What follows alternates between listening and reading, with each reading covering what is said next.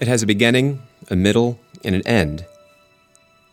It's born of something less concrete than atoms and molecules, yet lives a life that mirrors our own. There's struggle, conflict, creation, and destruction, all happening in a way that we can't reach out and touch with our hands. Sometimes there are neatly packaged episodes, wrapped up, tied off with a bow, and delivered directly to our front door. Other times there are scrambled messes that leave us wondering what just happened and not knowing whether we should carry on or abandon the story. These are our lives and the music we listen to. I'm Christopher Jones. Welcome to Just a Theory.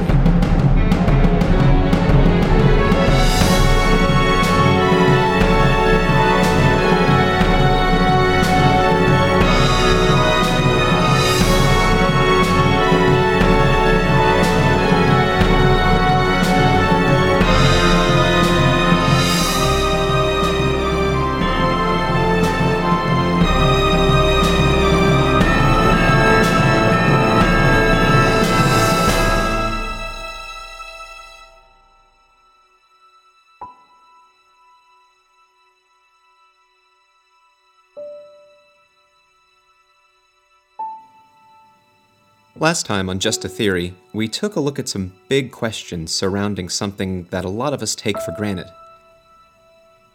Music is so ingrained in our daily lives that sometimes we don't even notice it and the effect it has on us. If you'll remember, music is just sound that's organized into time. This is a tradition that has a long history throughout humanity's existence as being a tool of expression, communication, and persuasion. In this episode, we'll examine some specific ways that sound is organized and how we talk about it. Because music so often describes something where words fail us, it seems counterintuitive that we can talk about music in any kind of specific way. After all, I've heard lots of people say something to the effect of, "Talking about music is like dancing about architecture." If we look at music as purely an experience that's meant to evoke a reaction, then yes, talking about music can be superfluous. But don't we owe it to ourselves to understand a little better something that we have to actively and extensively try to avoid if we want to avoid it?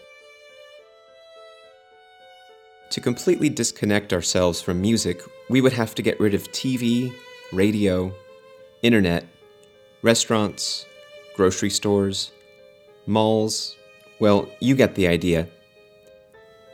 And even if, that's a pretty big if here, if you're able to get yourself so far away from everything that there's absolutely no chance of any music reaching you.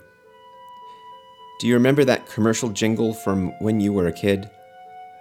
Now you do, and I'm truly sorry for this, but you'll probably be singing that for the rest of the day.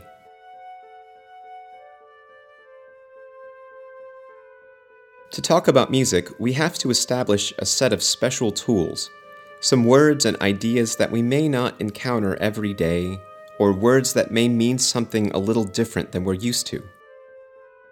This episode and the next, we'll take a look at some of the vocabulary that talking about music requires. So here's a warning about incoming jargon, but don't worry, it shouldn't be too bad. Just like matter is made up of distinct elements, each with their own unique properties, so is music. There are a lot fewer elements of music, though, and no periodic table of musical elements.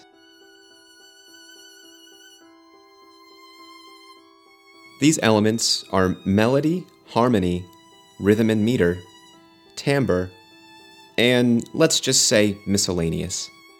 I know, that last one doesn't sound very scientific, but we'll get there. Three of these, melody, harmony, and timbre, all fall in the category of space, where rhythm and meter fall into the category of time. All of these can be explained by thinking of a basic two-dimensional graph with an x-axis and a y-axis. The y-axis goes from bottom to top, while the x-axis goes from left to right. The y-axis represents space, and the x-axis represents time. I'd like to talk a little bit about what musical space is.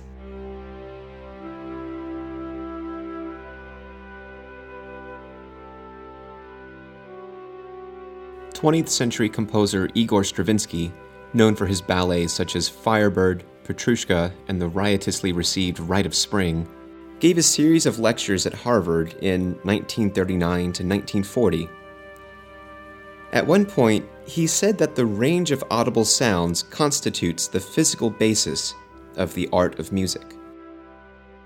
He presented this statement as one of an obvious nature, but I always found myself disagreeing with that premise. First of all, what exactly is required for something to be audible?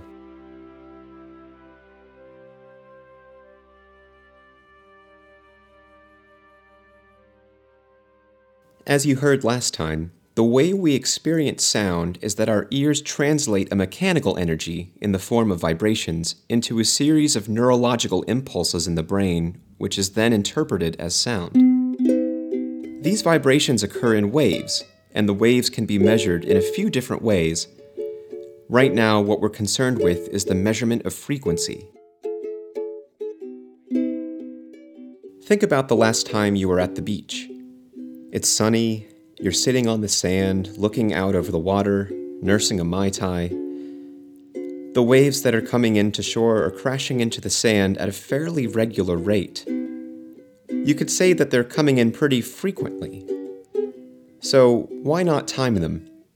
Maybe they average 20 waves per minute or so. These waves are essentially no different than sound waves. They have peaks, valleys, and are caused by energy passing through a medium. With sound waves, we can measure how frequently they crest. Somewhat appropriately, this is called, well, frequency. Only, when we measure sound waves, we measure them in cycles per second, as opposed to the cycles per minute in the ocean metaphor. This measurement is made in hertz.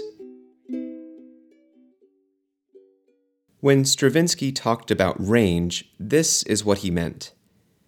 Between 20 and about 20,000 hertz is what humans can hear, give or take depending on your age. Seriously, everyone. Please wear earplugs at concerts. For how precise and scientific the measurement of frequency is, it's not too useful in talking about music, unless you're interested in avant-garde French music of the 1960s and 70s. Seriously, look up Gerard Grisey and Tristan Murail. These guys wrote some seriously crazy but amazing music. When talking about music, there is a more subjective and much, much more accessible way to talk about frequency. This is pitch. Pitch, notes, tones, whatever you want to call it, on our two-dimensional graph, this is the y-axis. Pitches can sound higher or lower in relation to each other, so the higher they sound, the higher on the graph they are, and vice versa. Just a note here. When I talk about pitch, I'm approaching it from a very Western-centric perspective, meaning the European and American approaches. Other cultures have very different conceptions of pitch. Think Indian classical music, or a Southeast Asian gamelan, or a West African Awe drumming ensemble. Our brains perceive pitch in a really interesting way. There's this spectrum of frequency that covers a range of roughly 19,980 hertz, but our ears only hear 12 independent pitches. These 12 pitches have multiple iterations of themselves at different heights, but it's still only 12 pitches themselves. If that's confusing, think about a piano. When you look at a piano, there are white keys and black keys, 88 to be specific. There's a specific pattern of white and black keys that repeats every 12 keys. They're named after the letters A through G, with a few things in between. This is where a brief understanding of frequency is useful. So we already established that the higher the frequency, the higher the note. But frequency isn't an evenly increasing and decreasing thing. It's actually logarithmic. Every time the frequency doubles, you end up at the same note but higher. This unit of distance is called an octave. For example, the world loves the note A at a frequency of 440 Hz. On a piano, this is about in the middle. To find this note an octave lower, cut it in half to 220. If you keep going, you'll get 110, then 55, and then 27.5. which happens to be the lowest note on the piano. If we go higher than an A440, the next is A at 880, then 1760, and then 3520 Hz. That would be the highest A on a piano. Next time you're waiting in a hotel lobby or a classy bar that has a piano, plonk away a few notes to hear what they sound like. If you get funny looks, just tell them that it's okay, some guy from the internet told you to do it.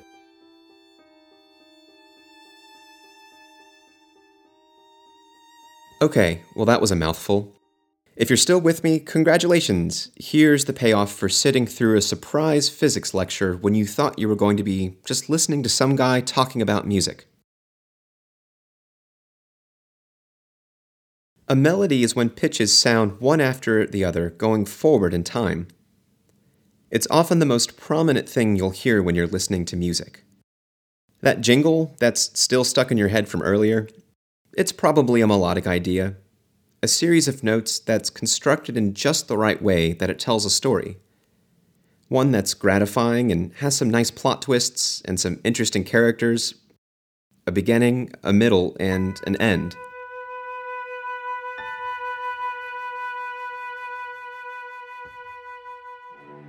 But instead of happening one after the other in time, like a melody, they happen at the same time. You can have any number of notes together at the same time, and things can get pretty crazy. Later on, throughout the series, we'll talk a lot more about how harmony works and how it can manipulate us into feeling certain ways. Timbre is the quality of sound. No, not like good or bad. It's more of an undefinable characteristic that you can easily hear but have a really hard time explaining. Kind of like a color. Sure, we know what blue or teal or navy look like, but try describing them without relating them to each other. I'll admit to spending an embarrassingly long time while coming up with this episode trying to think of how to describe colors without using wavelength.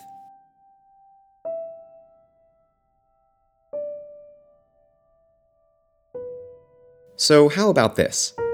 Do a guitar and a piano have the ability to play some of the same notes? Well, yeah, they do. And actually, they're very similar in a lot of ways. Although college campuses probably have a lot more random guitar guys playing Wonderwall than random piano guys playing chopsticks. If any of my listeners out there like to carry around a piano in case the opportunity ever pops up, I admire your commitment. Is there a difference in the sound of a guitar and the sound of a piano? Absolutely there is, even if they're playing the same notes. There are a few factors at play here, but the most important is timbre. In every note, there are other notes that are hidden, sounding at the same time, but so quiet they're almost inaudible. We hear them, but not as notes. It's more of a texture. The Greek philosopher and mathematician Pythagoras is often credited with first talking about the mathematics of overtones and how they relate to a fundamental note. Supposedly, he heard some blacksmiths working and noticed the pitch of the hammers as they pounded away at their work. After further investigation, Pythagoras discovered that the pitch created by each hammer was a direct result of its size and weight, and the way they sounded relative to each other was consistent based on the ratio of the weights. It's apocryphal at best, but it makes for an interesting story. When there's a vibration, other frequencies want to vibrate with it if it's close enough mathematically. This is the overtone series. If there's a note that sounds, it's also vibrating at integer ratios with the actual note. The actual note is called the fundamental pitch. I'll be brief about this, because ultimately it doesn't really matter right now. If the fundamental pitch is an A at the frequency of 110 Hz, multiply that by 2. There's also a vibration happening at 220 Hz. But wait, isn't that the same note but an octave higher? Yes, it is. Naturally, they're going to sound good together. Take that initial frequency of 110 and multiply it by 3. There's also a resonance at 330 Hz. It's not the same note, but they get along pretty well because the mathematical relationship is so simple. Same with 110 times 4, so 440. Does that sound familiar? That's the A right in the middle of the piano's keyboard. 110 times 5, there's a vibration of 550 Hz happening too. I could keep going, but you probably don't want to hear that. Basically, the higher the overtones get, the quieter and less noticeable they are, but they're still there. And every source of sound has a unique profile that causes certain overtones to be stronger or weaker. If there's a sound wave that has no overtones, we know this as a sine wave. The next time you're at the gym, drop a 5 and then a 10-pound iron plate. Pay attention to the sound of each one. The 10-pound plate should be the same note as the 5, but sound lower. If you're asked to leave, tell them it's okay. Some guy on the internet told you an ancient Greek philosopher said that it was okay. Just kidding. Please don't actually do this.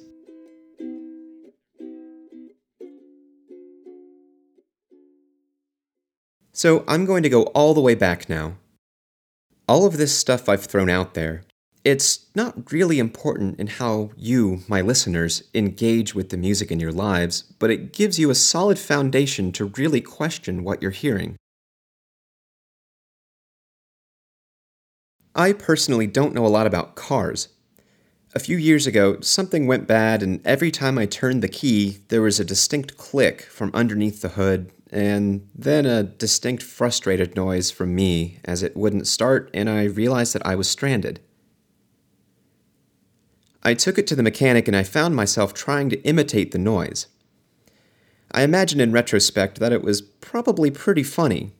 Here was this guy who clearly knows nothing about this vehicle that he uses every day and relies on to get from point A to point B, and whose life and livelihood is inextricably tied to this thing, and he has no idea how to talk about it. Now, at least, I know what a bad starter sounds like and how to describe it when it happens again.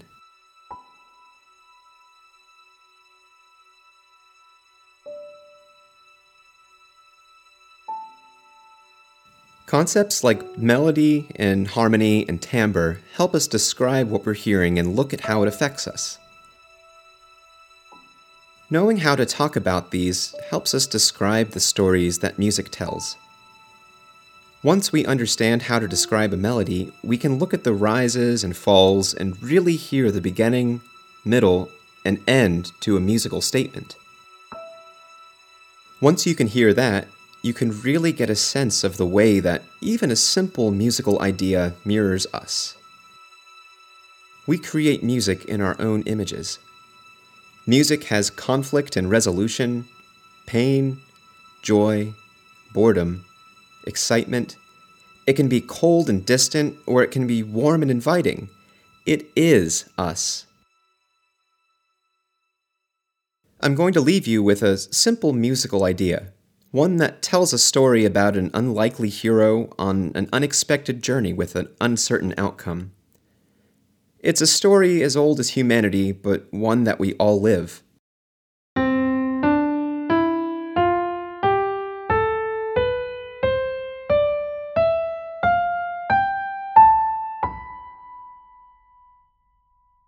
Will our hero make it to the end? Will they succumb to the perils on their climb? Will the forces of good prevail against evil? Does it even really matter? Because, after all, it is just a theory. I'm Christopher Jones. Thank you for listening.